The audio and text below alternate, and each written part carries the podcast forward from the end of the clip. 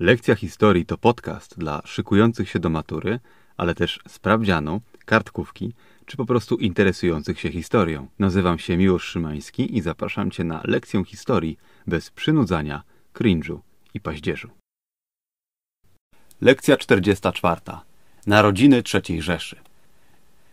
W jaki sposób NSDAP z marginalnej partii, która dostawała po 2% głosów, a czasem 2,5%, a czasem nawet trzy, doszło do pełnej władzy w Niemczech, a Adolf Hitler, który w momencie, kiedy zaczynał swoją działalność w NSDAP, nie miał nawet niemieckiego obywatelstwa, został dyktatorem całych Niemiec. Dość powiedzieć, że najważniejszym okresem, w którym wydarzyły się wszystkie kluczowe wydarzenia, były lata 1930-33, a więc można powiedzieć, że NSDAP i Adolf Hitler zagarnęli pełnię władzy w Niemczech w ciągu zaledwie trzech lat. Oczywiście były to dosyć gorące trzy lata, w których wiele się działo. Niemniej jednak tak niewiele trzeba, by kompletnie rozwalić demokrację. Poprzednią lekcję skończyłem na tym, że potężnie uderzył kryzys 1929 roku, w efekcie którego w wyborach w 1930 NSDAP zdobyła ponad 18% wszystkich głosów, to znaczy ponad 6 milionów, i stała się drugą siłą w niemieckim parlamencie. Na kryzys ekonomiczny nałożyło się to, że w owym czasie ustrój niemiecki polegał mniej więcej na tym, że był bardzo silny urząd prezydenta, a parlament miał ograniczone względem niego kompetencje. W związku z powyższym prezydent mógł może nie rządzić jednoosobowo, ale miał ogromny wpływ na to, co robił parlament. Hindenburg nie lubił ani Hitlera, ani socjalistów, ani komunistów. Był politykiem konserwatywnym i antykatolickim. Problem jednak polegał na tym, że w wyborach w 1930 roku wygrała SPD, czyli Partia Socjalistyczna, na drugim miejscu była NSDAP. Istotne poparcie zdobyli także komuniści, a dopiero za nimi uplasowały się partia centrowa, która była centrowa w poglądach, ale jednak prokatolicka, czyli Hindenburg też jej nie lubił. Potem była niemiecka partia ludowa, która była partią prawicową i Hindenburgowi odpowiadała, ale ona zdobyła zaledwie kilka procent głosów. W związku z powyższym Hindenburg miał tak naprawdę dwie możliwości. Pierwszą to powołać na stanowisko kanclerza człowieka, który jest przedstawicielem największej partii, a więc SPD i rządzić z poparciem parlamentu.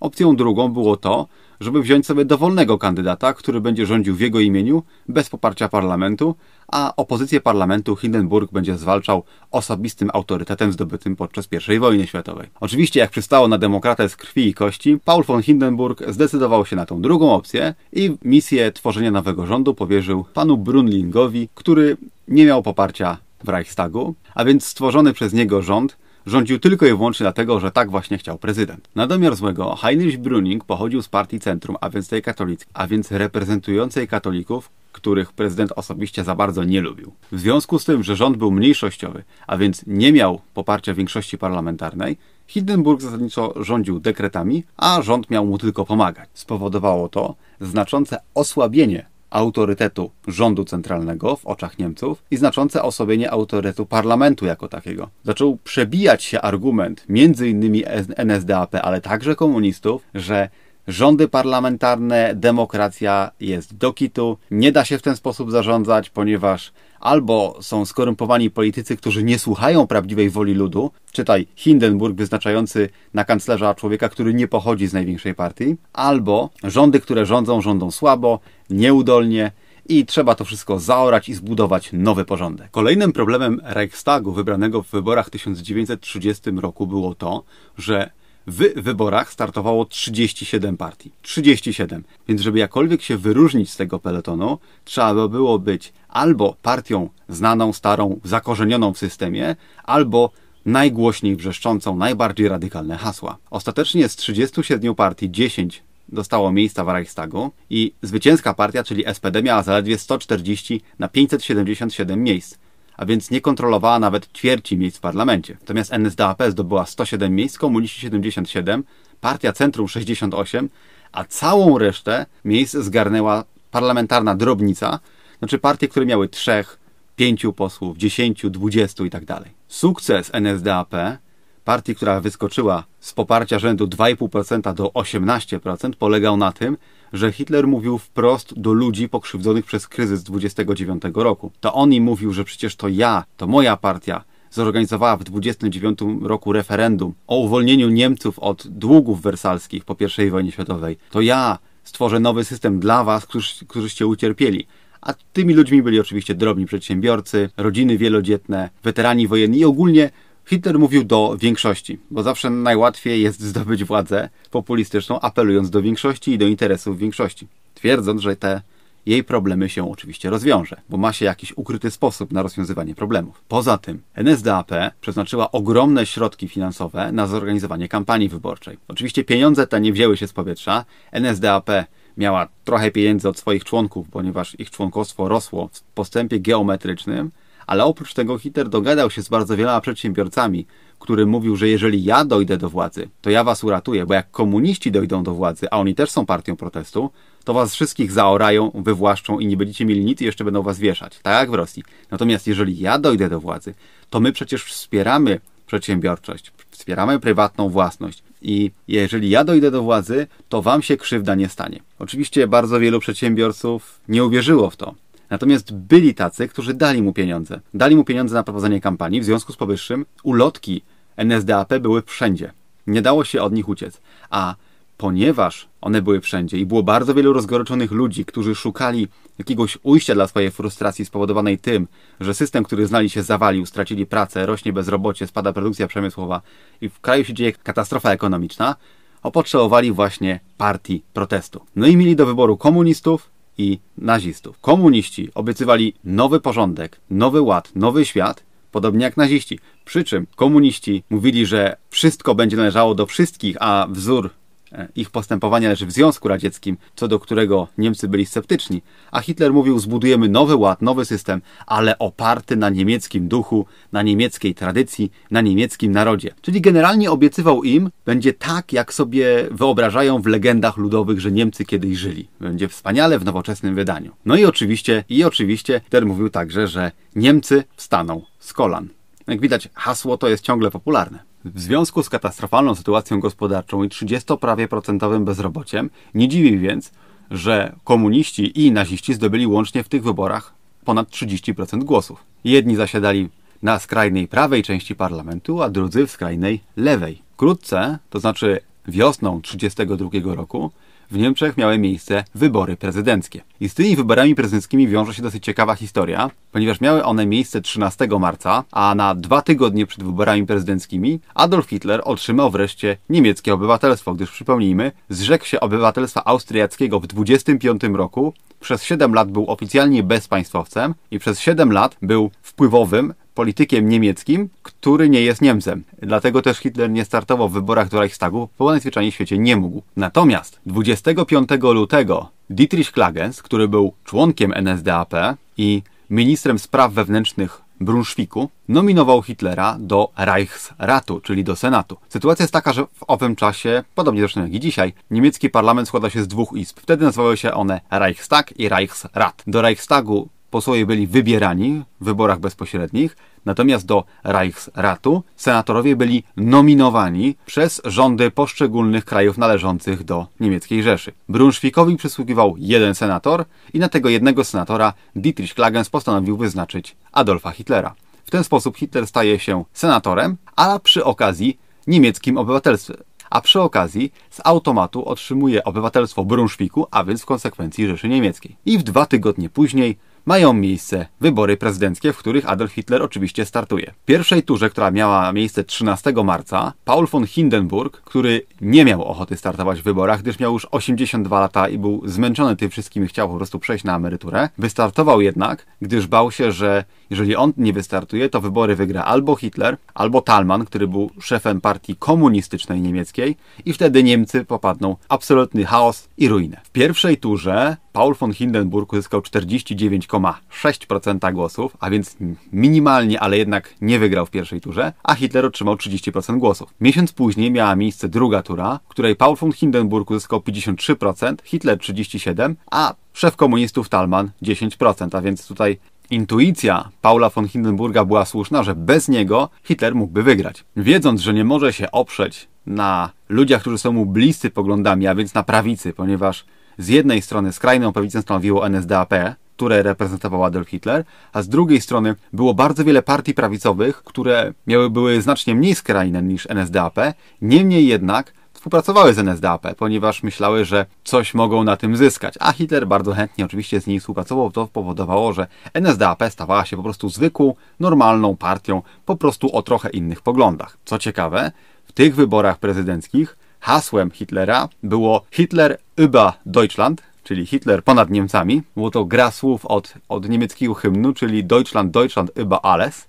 Niemcy, Niemcy ponad wszystko. A także to, że Hitler, chcąc przedstawić się jako polityk nowoczesny, latał po Niemczech samolotem i prowadził kampanię, można powiedzieć, z samolotu, w związku z powyższym był ponad Niemcami. Komuniści wiedzieli, że ich kandydat Talman nie ma szans wygrać tych wyborów, niemniej jednak wystawili go tak czy inaczej, ponieważ po pierwsze nie chcieli z nikim współpracować, bo też byli partią protestu, a po drugie komuniści powiedzieli, że nie kiwną palcem, by ratować republikę, wolą, żeby rządzili naziści. No i rok później się okaże, że ta strategia okazała się być dla nich katastrofalna. Ale jak wiemy, czasu nie można cofnąć i za swoje głupie decyzje trzeba już po prostu cierpieć. Krótko po wyborach prezydenckich Paul von Hindenburg popada w ostry konflikt z kanclerzem, którego sam wyznaczył, z Brunlingiem.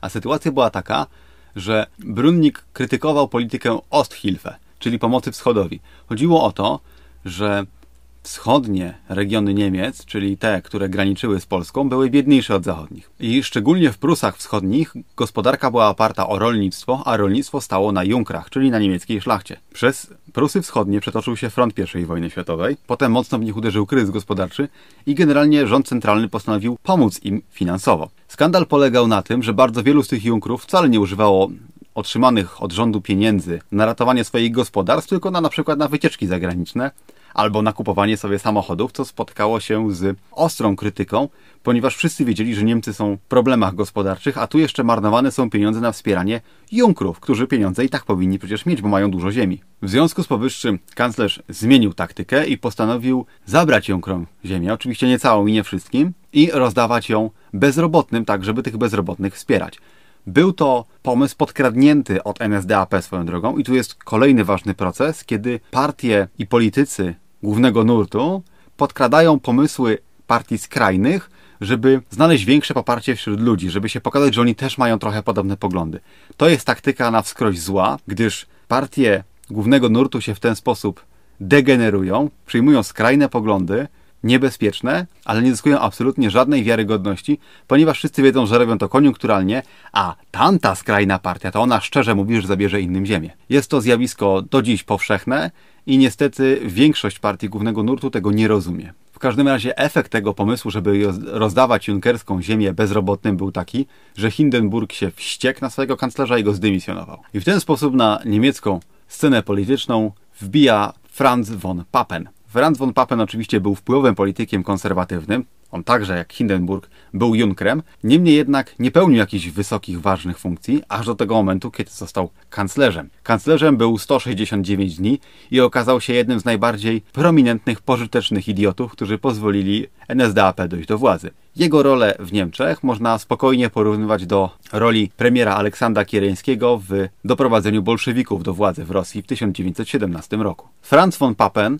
twierdził, że drugą siłę w parlamencie, a więc NSDAP, trzeba po prostu dopuścić do władzy. Niemcom pozostał już mniej niż rok demokracji. Pomysł von Papena był taki, że jeżeli weźmie się Hitlera i jego skrajną partię i dopuści się ich do koryta, to staną się zwykłą, normalną partią, tak jak wszystkie, bo przecież każdy kiedyś był młody i energiczny, a z czasem, jak zostanie prawdziwą władzę i prawdziwą odpowiedzialność, no to się uspokaja. Znów, jest to pogląd bardzo popularny do dziś wśród polityków głównego nurtu, którzy myślą, że partie skrajne można doprowadzić do centrum, po prostu dając im władzę. Von Papen rozmawiał z Hitlerem i chciał zaprosić go jako swojego wicekanclerza. Hitler powiedział, że on wicekanclerzem być nie chce, drugi skrzypiec grać nie będzie. Ale dogadał się z Hindenburgiem, że NSDAP będzie tolerować rząd von Papena, który przypomnę miałby nie mieć absolutnie żadnego poparcia w parlamencie, pod warunkiem, że wkrótce zostaną zorganizowane przyspieszone wybory parlamentarne, których NSDAP spodziewała się, że zdobędzie jeszcze lepszy wynik, a von Papen może sobie rządzić jako kanclerz, którego popiera tylko i wyłącznie prezydent. Był to oczywiście kolejny kroczek w długim marszu Hitlera po władzę, gdyż on na takim dealu mógł tylko zyskać. No bo Von Papen nie miał poparcia parlamentu, ale Hindenburg i tak go mógł wyznaczyć na kanclerza, więc upieranie się, żeby to Hitler został kanclerzem, było bezcelowe. Natomiast kolejne wybory mogły doprowadzić do sytuacji, w której NSDAP zdobędzie jeszcze więcej głosów, stanie się dominującą siłą w parlamencie i wtedy będzie mogła obalić rząd von Papena i zainstalować swój. A jeżeli prezydent będzie próbował się temu przeciwstawiać i zdymisjonować Hitlera i jego rząd, no to można wtedy spokojnie wejść cały na biało i powiedzieć: patrzcie, prezydent kwestionuje głos ludu. My jesteśmy głosem ludu, bo wyście na nas zagłosowali, a Hindenburg nie pozwala nam stworzyć rządu. Tak czy inaczej, win-win, ale tylko oczywiście dla NSDAP. Niemniej jednak von Papen był idiotą, więc się na to zgodził. Utworzył rząd, tak zwany gabinet baronów, który składał się w przeważającej części z znaczącej szlachty. Hindenburg namiaścił go na kanclerza, Hitler dostał obietnicę wyborów niedługo, no i wszystko to się jeszcze miało jakoś chwilę przehulać. Niemniej jednak von Papen, który nie miał absolutnie żadnego poparcia w parlamencie, spotkał się z ostrym sprzeciwem partii pozostałych niż NSDAP. W związku z powyższym Hindenburg postanowił rozwiązać parlament i rozpisać nowe wybory po to, żeby nikt von Papena nie zdążył zdymisjonować. I podjęcie decyzji o tym, żeby rozwiązać parlament nastąpiła trzy dni po tym, jak został zaprzysiężony rząd von Papena. Niemcy czekają na wybory, von Papen formalnie jest kanclerzem, nawet formalnie rządzi, tymczasem NSDAP szykuje kolejną potężną kampanię wyborczą i w wyborach 31 lipca 1933 roku NSDAP zyskuje 37% głosów. Zgarnia prawie 14 milionów głosów i to jest najlepszy wynik, jaki NSDAP uzyska w czystych, niezmanipulowanych wyborach. Ludzie są już tak zmęczeni tym pieprzeniem, tym przestawianiem gabinetów, tym tasowaniem ministrami, tym ignorowaniem parlamentu, kryzysem gospodarczym, że zagłosowaliby na samego szatana, byle tylko był spokój.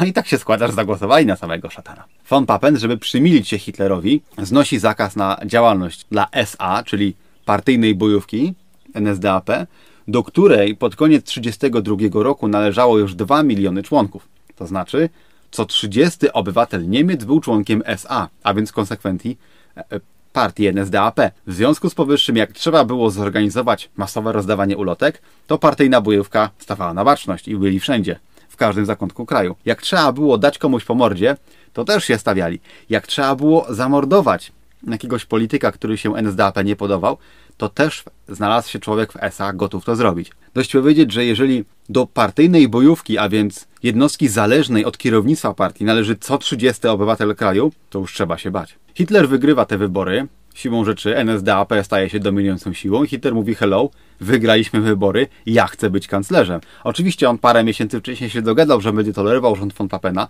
ale to był inny Reichstag, NSDAP miało inne poparcie, teraz miało dwukrotnie większe i domagało się dopuszczenia do koryta. Hindenburg nie zgadza się na zdymisjonowanie von Papena, a von Papen myśli, że w kolejnych wyborach NSDAP może uzyskać mniejsze poparcie, bo w sumie już nie ma nic do stracenia, więc rozwiązuje parlament. I tak odbywają się kolejne wybory 6 listopada, których faktycznie poparcie dla NSDAP spada spada o całe 4%. NSDAP zdobywa 33% głosów i w dalszym ciągu jest największą partią w Reichstagu. Siłą drugą jest SPD, czyli Partia Socjalistyczna 20%, komuniści zdobywają 17%, co jest dla nich wynikiem rekordowym. Te trzy partie kontrolują razem 70% głosów, z czego tylko jedna z nich, ta SPD, jest partią znaną w Niemczech jakoś wcześniej, ugruntowaną i przy okazji jeszcze nie będącą partią skrajną. Na czwartym miejscu ląduje partia Centrum, której przewodniczącym jest ksiądz, która zdobywa 12% głosów. Następnie niemiecka Narodowa Partia Ludowa zdobywa 8%, a bawarska Partia Ludowa 3%. I tak mniej więcej wygląda skład większości Reichstagu. Są jeszcze inne mniej ważne partie, ale one nie mają znaczenia. Wobec sytuacji, że NSDAP wygrało kolejne wybory, von Papena nie popiera absolutnie nikt oprócz prezydenta, to von Papen zostaje utrącony, a nowym kanclerzem zostaje Kurt von Schleicher, który był u von Papena ministrem obrony. Kurt von Schleicher będzie kanclerzem przez dwa miesiące, a dostał stołek tylko i wyłącznie dlatego, że przekonał Paula von Hindenburga, że będzie lepszym kanclerzem i jemu się na pewno uda jakoś sytuację ogarnąć. Otóż nie udało mu się. NSDAP jako największa partia w parlamencie ma prawo do wyznaczenia marszałka Reichstagu. Zostaje nim as lotniczy z I wojny światowej i prominentny członek NSDAP, czyli Hermann Göring, wtedy jeszcze nie tak strasznie otyły. Jednak Hitler w dalszym ciągu nie porzuca planów pozostania kanclerzem, chce obalić Schleichera, w związku z powyższym dogaduje się z von Papenem, że jeżeli von Papen będzie go popierał Hindenburga, to zostanie on jego wicekanclerzem. Nie wiadomo dokładnie, czy pomysł ten wziął się od Hitlera czy od von Papena. Pewnym jest, że Hitler bardzo, bardzo chciał zdobyć władzę, a von Papen ciągle miał spore chody u Hindenburga, mimo że ten go dopiero to zdymisjonował i na pewno sam chciał też wrócić do koryta. W tak zwanym międzyczasie komuniści, którzy mają spore poparcie, ale ciągle jest to tylko 17% i wiedzą, że nie zdobędą władzy w głosowaniu, podobnie zresztą jak komuniści w Rosji, postanawiają zdobyć ją siłą. Więc wzniecają zamieszki, odbywają się liczne rozruchy, pobicia, bojówki komunistyczne, czyli e, Czerwony Front biją się z SA, ale to Göring jest marszałkiem Reichstagu, więc udaje mu się przepchnąć przez parlament ustawę o zwalczaniu aktów politycznej przemocy, która stanowi, że za przemoc motywowaną politycznie maksymalna kara będzie wynosić dożywotnie pozbawienie wolności, ale wprowadzać także karę 20 lat robót lub karę nawet śmierci w skrajnych przypadkach. W międzyczasie von Papen męczy bułę Hindenburga tak bardzo, że Hindenburg z zaciśniętymi zębami, ale w sumie się zgadza, gdyż wie, że Schleicher nie ma żadnego poparcia, a jeżeli kanclerzem mianować Hitlera, przewodniczącego największej partii, to może to jakoś ustabilizować sytuację w parlamencie, a przy okazji z tylnego siedzenia będzie go przecież kontrolował von Papen, stary polityczny wyjadacz, który będzie wicekanclerzem.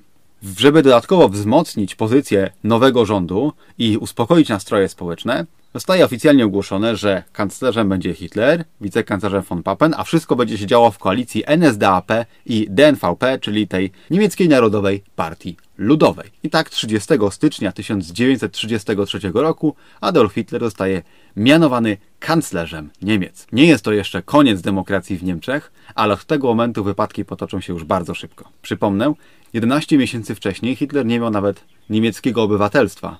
Trzy lata wcześniej NSDAP była małą, skrajną partyjką, o której ludzie słyszeli, ale kojarzyła im się z bandą idiotów. I tak tutaj, trzy lata później, to samo NSDAP jest w rządzącej koalicji, ma swojego kanclerza i zabiera się za reformowanie państwa zgodnie z programem, który napisali kilka lat wcześniej, w którym dopiero ludzie zaczynają odkrywać, jaka jest prawdziwa twarz NSDAP.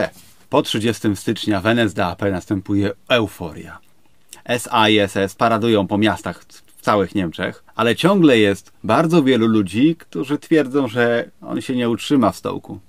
Że będzie tylko, cytują, kiepską kopią Mussoliniego, gdyż przypomnijmy, Mussolini zdobył władzę również jako taki skrajny gość i myśleli, że będzie jednym z wielu premierów, jakie Włochy widziały. Dziennikarz Theodor Wolf, który pracował dla Frankfurter Allgemeine Zeitung, jednej z najważniejszych wtedy i dziś także gazet w Niemczech, napisał w styczniu 1933 roku, że, cytuję, jest beznadziejną pomyłką myśleć, że można wymusić dyktaturę na narodzie niemieckim. You know nothing. Nie wiem, może wtedy faktycznie tak to wyglądało. Natomiast już w tydzień po tym, jak Hitler został mianowany kanclerzem Rzeszy, postanowił cały aparat władzy skierować przeciwko swoim przeciwnikom politycznym. Nastąpiły masowe pobicia, aresztowania, przesłuchania zwolenników, ale także członków partii, które e, Hitlerowi nie sprzyjały, a więc większości. Oprócz tego Hitler wprowadził zakaz zgromadzeń, miały miejsce także liczne aresztowania opozycyjnych posłów. A dość powiedzieć, że w parlamencie wybranym jesienią 1932 roku drugą siłą było SPD, a trzecią siłą byli komuniści. W związku z powyższym to na nich swój cały gniew skupił Hitler.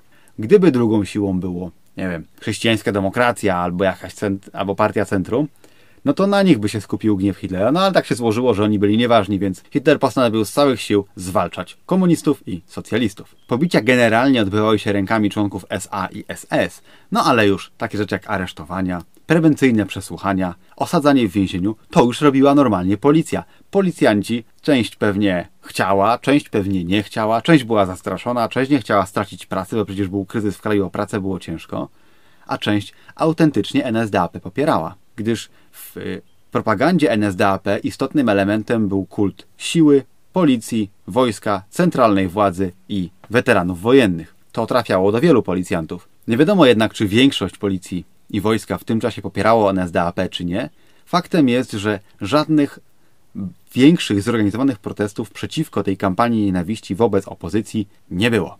Zaledwie miesiąc po zaprzysiężeniu jako kanclerz Rzeszy, Adolf Hitler postanowił całkowicie zdominować niemiecką scenę polityczną. A plan był taki: podpalić budynek Reichstagu, oskarżyć komunistów, zdelegalizować komunistów, przejąć ich elektorat, wygrać wybory i zdobyć bezpośrednio całkowitą większość. I tak w nocy 27 lutego, a więc dokładnie 4 tygodnie po zaprzysiężeniu Hitlera, wybucha pożar w Reichstagu. Oczywiście automatycznie oskarżeni o to zostają komuniści, znajduje się nawet winny, mianowicie Martin van der Lubbe, który był obywatelem Królestwa Niderlandów i komunistą z przekonań. Staje on oczywiście szybciutko skazany, a za namową Hitlera Paul von Hindenburg, prezydent, wydaje specjalny dekret o ochronie narodu i państwa, w którym zawarty jest szereg ograniczeń życia publicznego. Następuje czasowe zawieszenie praw obywatelskich, zniesiony zostaje zakaz skazywania bez procesu, jest absolutny zakaz zgromadzeń publicznych, następuje cenzura prasy, możliwość czytania listów przez policję, no i oczywiście liczne aresztowania posłów i członków partii komunistycznej, a także usunięcie w ogóle partii komunistycznej z Reichstagu. I oczywiście mówię wam o tym wszystkim ze szczegółami, ponieważ to nie jest tak, że dyktatura rodzi się w kraju z dnia na dzień. To nie jest tak, że dzisiaj wszystko jest dobrze, a jutro przychodzi jakiś dyktator mówi: Od teraz jestem dyktatorem, wszyscy macie mnie słuchać. Nie, nie. Dyktatura postępuje kroczek po kroczku. Zaczyna się od tego, że ktoś mówi, że tamci są źli i trzeba ich wieszać albo razić prądem albo coś takiego, a potem kroczek po kroczku odbiera się ludziom prawa obywatelskie. Na przykład w ten sposób, że zamyka się gazety, które nie zgadzają się z rządem. No i znowu, jest taka sytuacja, że wielu ludzi mówi, ta gazeta i tak mało kto ją czytał, albo ona i tak kłamała cały czas, więc lepiej, żeby była zamknięta i żeby jej nie było. No tak, ale jak już się zamknie gazetę, która jest kłamliwa, no to można za zamknąć także gazetę, która nie kłamie. Albo ta, każdą, która po prostu przeciwstawia się władzy. Jak już się pozamykało gazety, to nikt nie może władzy krytykować, więc wtedy spokojnie można na przykład zarządzić, że tajność korespondencji zostaje zniesiona i czytać te listy. W XXI wieku czytać maile, prawda? Mieć dostęp do historii Twojej przeglądarki. To wszystko jest bardzo kruchą konstrukcją. I jeżeli zacznie się ją nadgryzać od fundamentu, to wszystko się sypie. Jeżeli już nie ma wolności prasy i tajemnicy korespondencji, a sądy są napakowane swoimi nominantami, którzy sądzą tak, jak mają sądzić, to obywatel już nic nie może zrobić, może tylko uciekać. Albo wyjść na ulicę i wszczynać rewolucję, podpalać, prawda, budynki rządowe i tak dalej, ale wtedy oczywiście zostanie aresztowany, bo jest rewolucjonistą i skazany za podpalenie. I tak tydzień po pożarze Reichstagu odbywają się kolejne wybory 5 marca 1933 roku. W tych wyborach NSDAP dostaje 44% głosów, e, ale nie są już to wybory wolne, gdyż ludzie są zastraszeni. Bojówkarze z SA i SS stoją sobie w punktach wyborczych i zerkają przez ramię, kto jak zaznaczył. Oczywiście oni tylko zerkają, oni nic nie robią, ale ludzie się boją. Wielu ludzi w ogóle nie idzie na wybory z tej okazji. No oczywiście sytuacja w kraju jest prawda, na tyle rozchwiana, że rząd po prostu no, zmuszony jest przepchnąć przez parlament, że rząd zmuszony jest rękami kanclerza Rzeszy Adolfa Hitlera wydać rozporządzenie z mocą ustawy, tak zwaną ustawę umożliwiającą, która to delikatnie modyfikuje ustrój Niemiec. A ta delikatna modyfikacja polega na tym, że nie jest to zmiana konstytucji, nad którą by głosowało dwie trzecie, prawda, większości parlamentarnej. Nie, nie. To jest dekret wydany przez kanclerza. I w tymże dekrecie zostają zawieszone e, niektóre przepisy konstytucji i jest tam też napisane, że, że zmiana ta obowiązuje do 1 kwietnia 1937 roku, a więc najzwyczajniej w świecie przez 4 lata część konstytucji nie będzie obowiązywać i odbywa się to bez zmiany konstytucji. No i znowu, żeby to wytłumaczyć, trzeba trochę wysiłku. No można komuś tłumaczyć, słuchaj, zgodnie z konstytucją to masz na przykład, nie wiem, prawo do wolności prasy e, i żeby to zmienić, to dwie trzecie parlamentu musiałoby przejść specjalną procedurę zmiany konstytucji, przegłosować to i wtedy możemy znieść wolność prasy. A jeżeli ktoś to robi zwykłą ustawą, że przykład będzie nie jest zakaz wolności prasy, nie jest to zniesienie wolności prasy, tylko na przykład, no tymczasowo y, niektóre gazety nie mogą się ukazywać. No niby nie jest to samo, w praktyce jest to samo, ale proceduralnie nie jest to samo. Znowu, jeżeli coś takiego się robi i trzeba długo komuś tłumaczyć, dlaczego to jest groźne, to jest spora szansa, że to oleje. Albo pomyśli sobie, no przecież rząd jest po to, żeby rządzić, no to rządzi, nie? No ale konstytucja jest po to, żeby rząd nie mógł zmieniać wszystkiego, żeby były pewne wolności, które są stałe. Tak, żeby mógł przyjść kolejny rząd. Żeby rządy się mogły zmieniać, a nie, że już jest tylko jeden i on się nie zmieni. Dyktatura właśnie polega na tym, żeby kroczek po kroczku zabierać ludziom ich prawa i mówić im, że to się dzieje dla ich dobra, albo że to jest tylko na chwilę, albo że jest wyjątkowa sytuacja i teraz na chwilę w tej wyjątkowej sytuacji no po prostu jesteśmy zmuszeni robić takie rzeczy. No to jest oczywiście wszystko bzdura. Po przepchnięciu ustawy umożliwiającej Hitler może już tak naprawdę wszystko. W związku z powyższym nie czeka. Już w lipcu, dokładnie 14 lipca 1933 roku, NSDAP staje się jedyną legalną partią w Niemczech. A ponieważ NSDAP staje się jedyną legalną partią i nawet ta niemiecka Narodowa Partia Ludowa, która była z nią w koalicji, staje się nielegalna, a jej posłowie są zachęcani do przejścia do NSDAP, no to Hitler stwierdza, że już chyba czas zrobić prawdziwie wolne wybory, w których każdy będzie mógł zagłosować na NSDAP. I mają one miejsce 12 listopada 1933 roku. W tych wyborach można zagłosować na tak albo na nie, na NSDAP. 92% ludzi głosuje na tak przy 95% frekwencji na nie odważy się zagłosować kilka procent ludzi, ale tak naprawdę mało kto. Większość głosów z tych, które nie poszły na SDAP, niemalże 8%, były głosami nieważnymi, gdyż przykład ktoś niczego nie zaznaczył albo przekreślił całość. Przy okazji, równolegle z wyborami ma miejsce referendum. I jest to referendum niezwykle ciekawe, gdyż pytanie w tym referendum jest następujące. Czy ty, niemiecki mężczyzno, i ty, niemiecka kobieto, akceptujesz politykę rządu i jesteś gotów zadeklarować to jako wyrażenie swojej własnej opinii i szczerze to głosić. Znaczy, co to zdanie oznacza? To zdanie oznacza tyle. Czy ty, drogi obywatelu, uważasz, że rząd jest zarąbisty i ma całkowitą władzę i czy go całkowicie popierasz? Takie referendum. Oczywiście wynik jest podobny jak wynik wyborów, 90 kilka procent. W związku z powyższym Hitler może machać tą kartką i mówić, patrzcie, 90 parę procent ludzi mnie popiera. No oczywiście średnio mogli zagłosować inaczej, bo znowu stanęli sobie panowie z SS i z SA w punktach wyborczych, patrzyli kto jak głosuje. Można oczywiście, jeżeli ktoś miał ochotę, zagłosować sobie za kotarką w sposób tajny, ale na kotarce bardzo często wisiał napis, że tutaj głosują zdrajcy. No więc jak ktoś tam poszedł, to ryzykował, że jak wyjdzie z punktu wyborczego, to dostanie po mordzie. Jest w ogóle fascynujące, jak wiele można w polityce osiągnąć, grosząc komuś, że da mu się po mordzie na zwyczajnym świecie. Albo, że straci pracę, nie?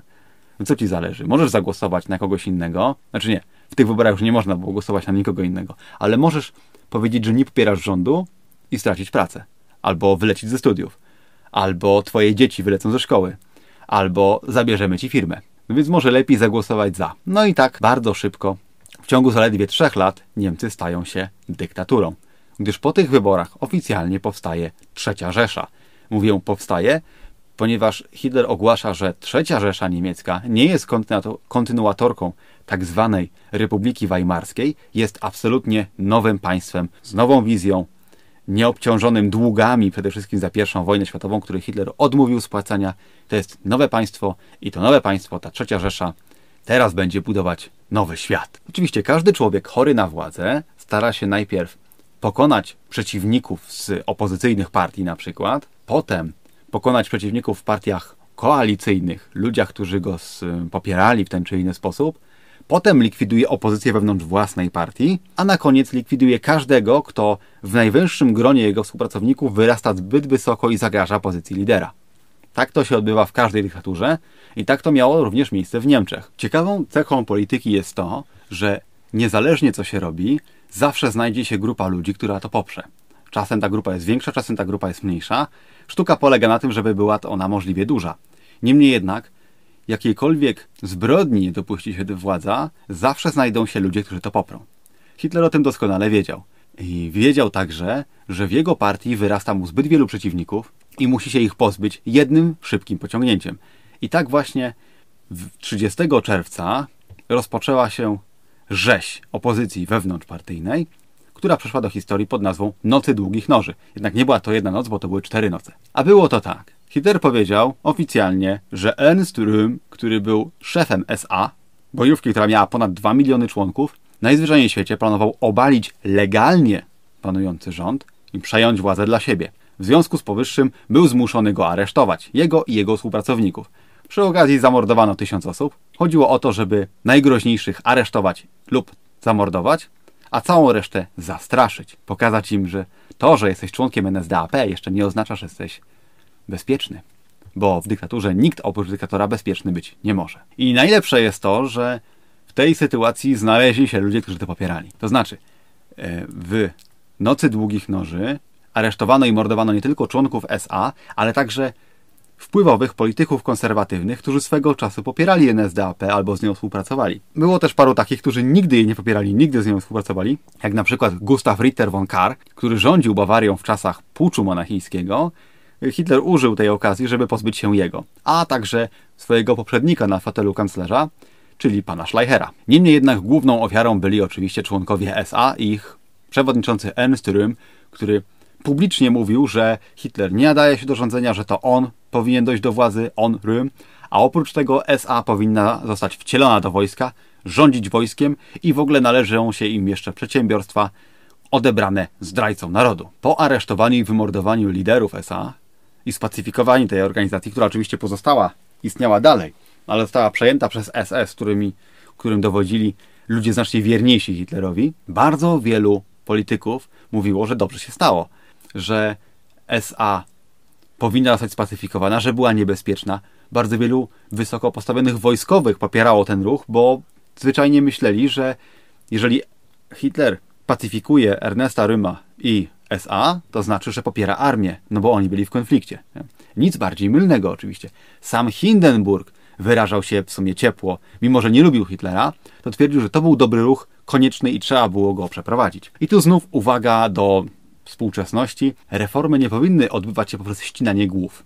Ale bardzo wielu ludzi twierdzi, że istnienie takiej czy innej partii, która chce pozbywać się znanych albo zakorzenionych polityków siłą, to w sumie jest dobrze, niech oni to zrobią, bo trzeba tu zrobić porządek, niech oni, ci rewolucjoniści, wyrżną przeciwników, a my potem jakoś pozbieramy kawałki i ułożymy z tego nowy system. Otóż nie. Rewolucja karmi się tym, że ciągle jest jakiś przeciwnik i ciągle z kimś trzeba walczyć. Więc jak już się pokona komunistów, to są bojówkarze z SA. Jak się pojawa, pokona bojówkarzy z SA, no to trzeba kogoś innego sobie znaleźć, innego przeciwnika, ponieważ dyktator musi mieć zawsze jakichś przeciwników i przed tymi właśnie złymi, wrogimi siłami broni swój naród. 2 sierpnia 1934 roku umiera prezydent Paul von Hindenburg. Hitler oczywiście jest świadom, że 84-letni prezydent wkrótce umrze i ciężko już choruje. W związku z tym przepycha przez parlament ustawę, parlament, który przecież w całości kontroluje, ustawę zgodnie z którą w razie śmierci Paula, Paula von Hindenburga urząd prezydenta i kanclerza zostanie połączony. I po śmierci Hindenburga Hitler ogłasza się Führerem, czyli wodzem. 2 sierpnia, bezpośrednio po śmierci Paula von Hindenburga, Hitler ogłasza się Führerem i kanclerzem Rzeszy. Mówi, że wybory prezydenckie już nie są potrzebne, bo on będzie teraz pełnił obowiązki prezydenta jako Führer. Hindenburgowi oczywiście wyprawiony zostaje wspaniały, wielki, państwowy pogrzeb.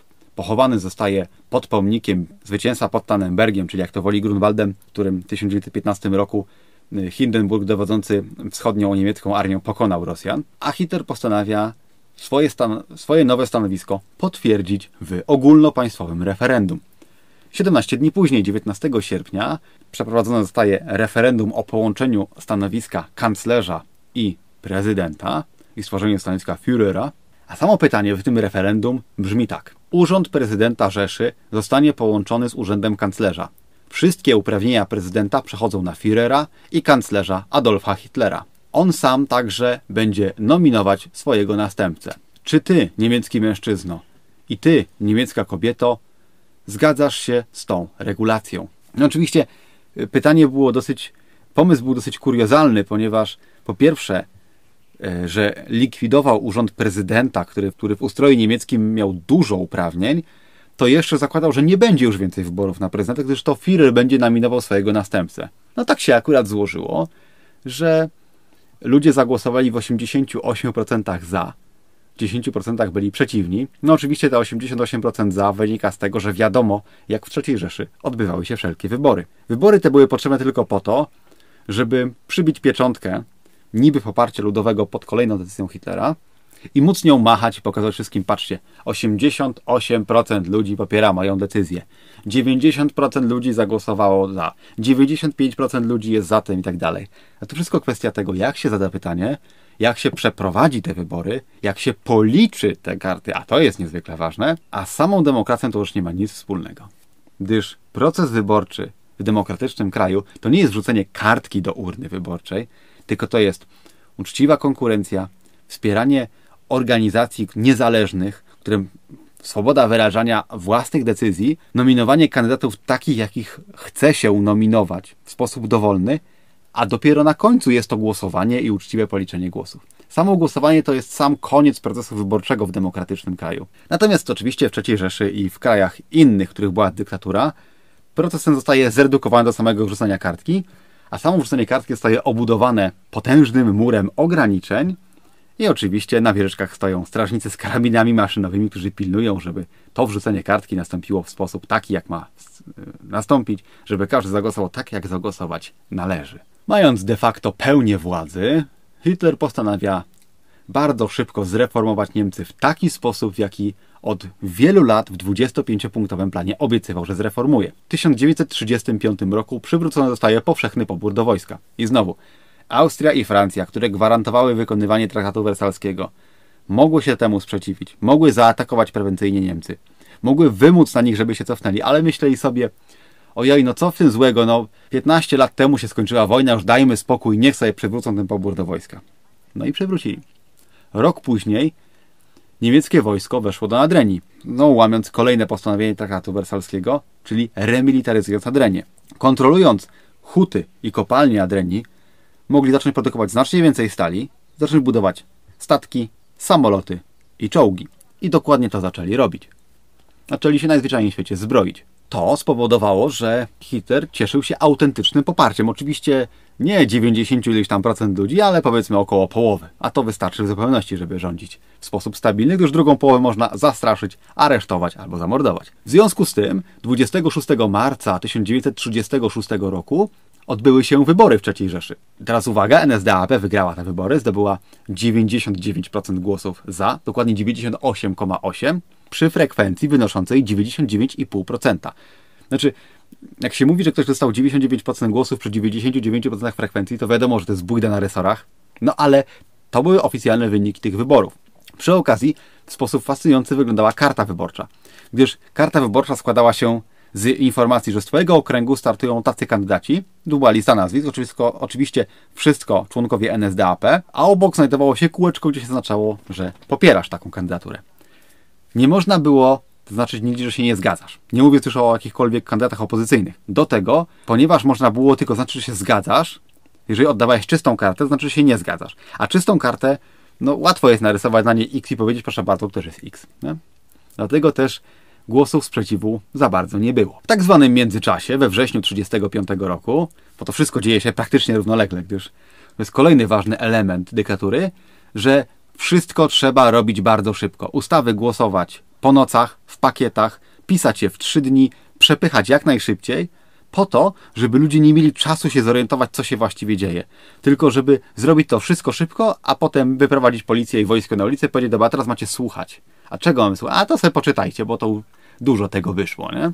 Więc we wrześniu 1935 roku zostały przegłosowane ustawy norymberskie, które regulowały kto jest Niemcem, jak czystym rasowo trzeba być, żeby być uznawanym za Niemca, a także jak, jakie prawa tracą Żydzi, gdyż Żydzi byli bardzo mocno prześladowani, a co ciekawe, przypisywano im wszystkie winy, a w Niemczech Żydów było pół miliona, czyli mniej niż 1% ludności. No ale dyktatura karmi się tym, że bez przerwy ma jakiegoś wroga, przed którym musi bronić swój naród. Więc teraz przyszła kolej na Żydów, którzy oczywiście według NSDAP nie byli nigdy Niemcami, więc y, i tak byli traktowani przez tę partię jako element obcy, który trzeba zwalczyć, no ale najpierw zabrali się za komunistów, a dopiero potem za Żydów. Obozy koncentracyjne w tym czasie już funkcjonowały. Natomiast nie były to obozy koncentracyjne z kominami, gdzie ludzi gazowano i palono potem zwłoki. To przyjdzie dopiero podczas II wojny światowej, po 1942 roku. Ale były to obozy, w których przeciwnicy polityczni, homoseksualiści, wszyscy ludzie niewygodni, a potem także Żydzi i Cyganie byli trzymani jako miejsca odosobnienia. Coś takiego w Chinach jest dzisiaj znane jako obozy reedukacyjne, gdzie przysposabia się Ujgurów do pracy. Tak zgooglujcie to sobie. Milion Ujgurów z 10-milionowego narodu jest w obozach koncentracyjnych w tej chwili w Chinach. A świat na to patrzy i nic nie robi. I tak samo wtedy świat patrzył na Niemcy i nic nie robił. W latach 1936-39 toczy się wojna domowa w Hiszpanii. To jest w ogóle temat na osobną lekcję. W dużym skrócie mówiąc, wybory wygrywają socjaliści, a y, konserwatywna prawica, której przewodzi generał Franco, stara się odebrać jej władzę, robi to skutecznie. Trzy lata trwa wojna domowa. Y, generałowi Franco pomagają Niemcy i Włosi, którzy mają okazję w praktyce przetestować swoje nowe uzbrojenie, nowe sposoby zarządzania armią, nową taktykę, a przy okazji giną setki tysięcy ludzi zamordowanych przez, przez obce armie i jest to de facto, no można powiedzieć, inwazja niemiecko-włoska na Hiszpanię. Oczywiście legalnemu rządowi pomagają inne rządy, w tym rząd radziecki. Bardzo wielu ochotników się pojawia, więc te wojny domową wmieszało się mnóstwo państw. No ale to Niemcy i Włosi wysłali bombowce. Mogli przy okazji trochę potrenować walkę. Mając już tyle władzy, Hitler postanawia przejść do podbojów terytorialnych. No i na to wszystko w tym samym czasie, w 1936 roku, ma miejsce Olimpiada w Berlinie. E, oczywiście naziści nie są tymi, którzy ściągnęli tę olimpiadę do Niemiec, bo Międzynarodowy Komitet Olimpijski przyznał Niemcom prawo organizowania olimpiady w 1931 roku, kiedy naziści byli drugą siłą w parlamencie.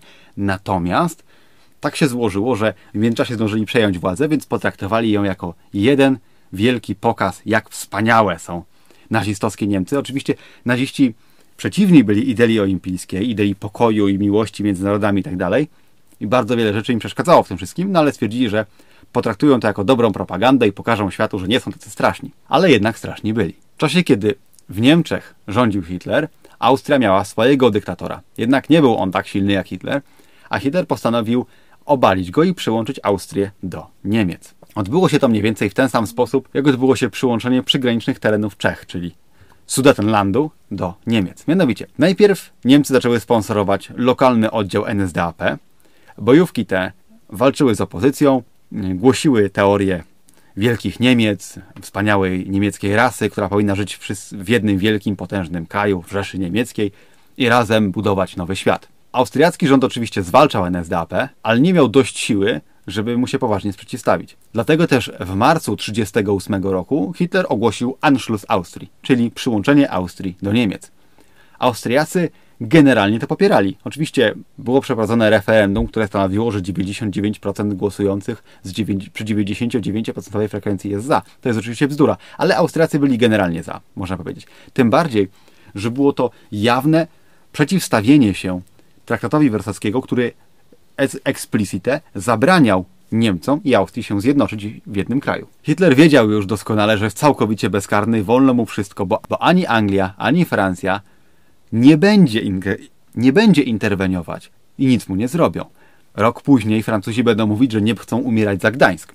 Tymczasem Francuzi nie chcą umierać za Austrię. Wiosną 1938 roku, kiedy Austria została już przyłączona, na terenach Czech przy granicy z Niemcami zaczęli pojawiać się bardzo dziwni turyści, ponieważ byli to przede wszystkim młodzi mężczyźni. Hitler zaczął zgłaszać pretensje do tego, że Czesi powinni mu oddać część swojego terytorium, to na którym Niemcy stanowią większość ludności, czyli Sudetenland. Czesi oczywiście byli absolutnie przeciwni z bardzo wielu powodów. Po pierwsze, to było, była ich ziemia.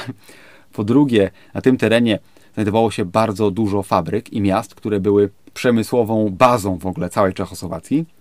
E, powtórę, na tych terenach mieściły się także wszelkie umocnienia czeskie graniczne z Niemcami, więc gdyby Niemcy przejęli Sudetenland, to przejęliby także wszystkie bunkry, twierdze, linie umocnień i tak dalej, no i jeszcze znaczącą część przemysłu. Niemniej jednak Czesi nie mieli tutaj nic do gadania. Pół roku później odbyła się konferencja w Monachium. Pokojowa kon konferencja dniach 29-30 listopada 1938 roku. W trakcie tej konferencji mocarstwa zachodnie, które przecież walczyły o pokój, dogadały się z Hitlerem, że dobra, on dostanie Sudetenland, a więc no, spory kawałek Czech, w zamian za to nie będzie zgłaszał roszczeń już do żadnych innych terytoriów. Oni prowadzili politykę apismentu, czyli aktywnego starania się o pokój w ten sposób, że zaspokaja się roszczenia tego, który grozi, że w przeciwnym wypadku wywoła wojnę. Była to oczywiście najlepsza polityka do zwalczania Hitlera, ponieważ jak Hitler dostał palec, to chciał rękę, jak dostał rękę, to chciał jeszcze więcej. Do historii już przejdzie gest premiera Wielkiej Brytanii, pana Chamberlaina, który wylądował na lotnisku w Londynie, wyjął kartkę papieru podpisaną przez Adolfa Hitlera i mówił: Mamy pokój naszych czasów. No, e, rok później już była wojna.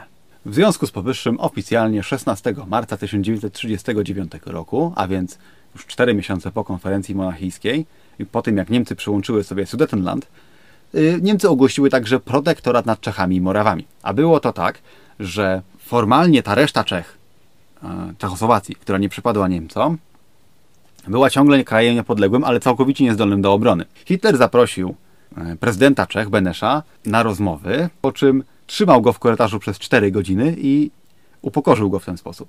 Następnie oświadczył mu, że albo się zgodzi na objęcie Czech, na objęcie Czechosłowacji protektoratem, albo jego bombowce zrzucą bomby, bo one już właściwie wystartowały i zniszczą Pragę. Trudno było dyskutować z takimi argumentami. Benesz się na to zgodził.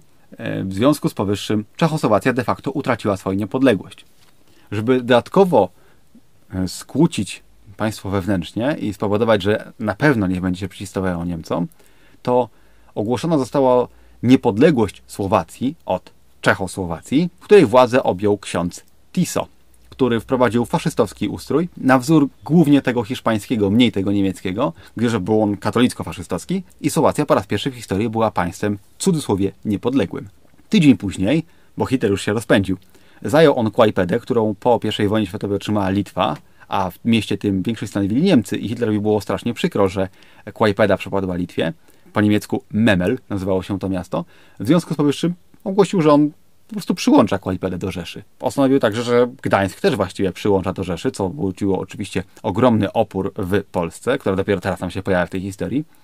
Hitler żądał, żeby Polska oddała mu tak zwany korytarz, e, czyli polskie Pomorze, tak żeby Niemcy miały połączone swoje główne terytorium z Prusami Wschodnimi, tak jak było wcześniej. Polska się oczywiście na to nie zgodziła. Józef Beck, minister spraw zagranicznych Rzeczypospolitej, wygłosił swoje słynne przemówienie. W związku z powyższym Hitler postanowił Polskę zaatakować i wziąć sobie to siłą. A o reszcie będę mówić na lekcji poświęconej II wojnie światowej. Tymczasem, jeżeli chodzi o Niemcy w okresie międzywojennym, to myślę, że tyle wystarczy. Jeszcze raz dziękuję za słuchanie. To tyle na teraz. Cześć. Jeśli interesuje Cię historia poza materiałem szkolnym, to sprawdź moją drugą audycję za rubieżą. Jeśli podoba Ci się to, co robię, to możesz rozważyć wsparcie mnie na patronite.pl Milosz Szymański. Tworzę i mieszkam w kamperze. Jeśli interesuje Cię vanlife, to sprawdź kanał Wawrzyńcem na YouTube.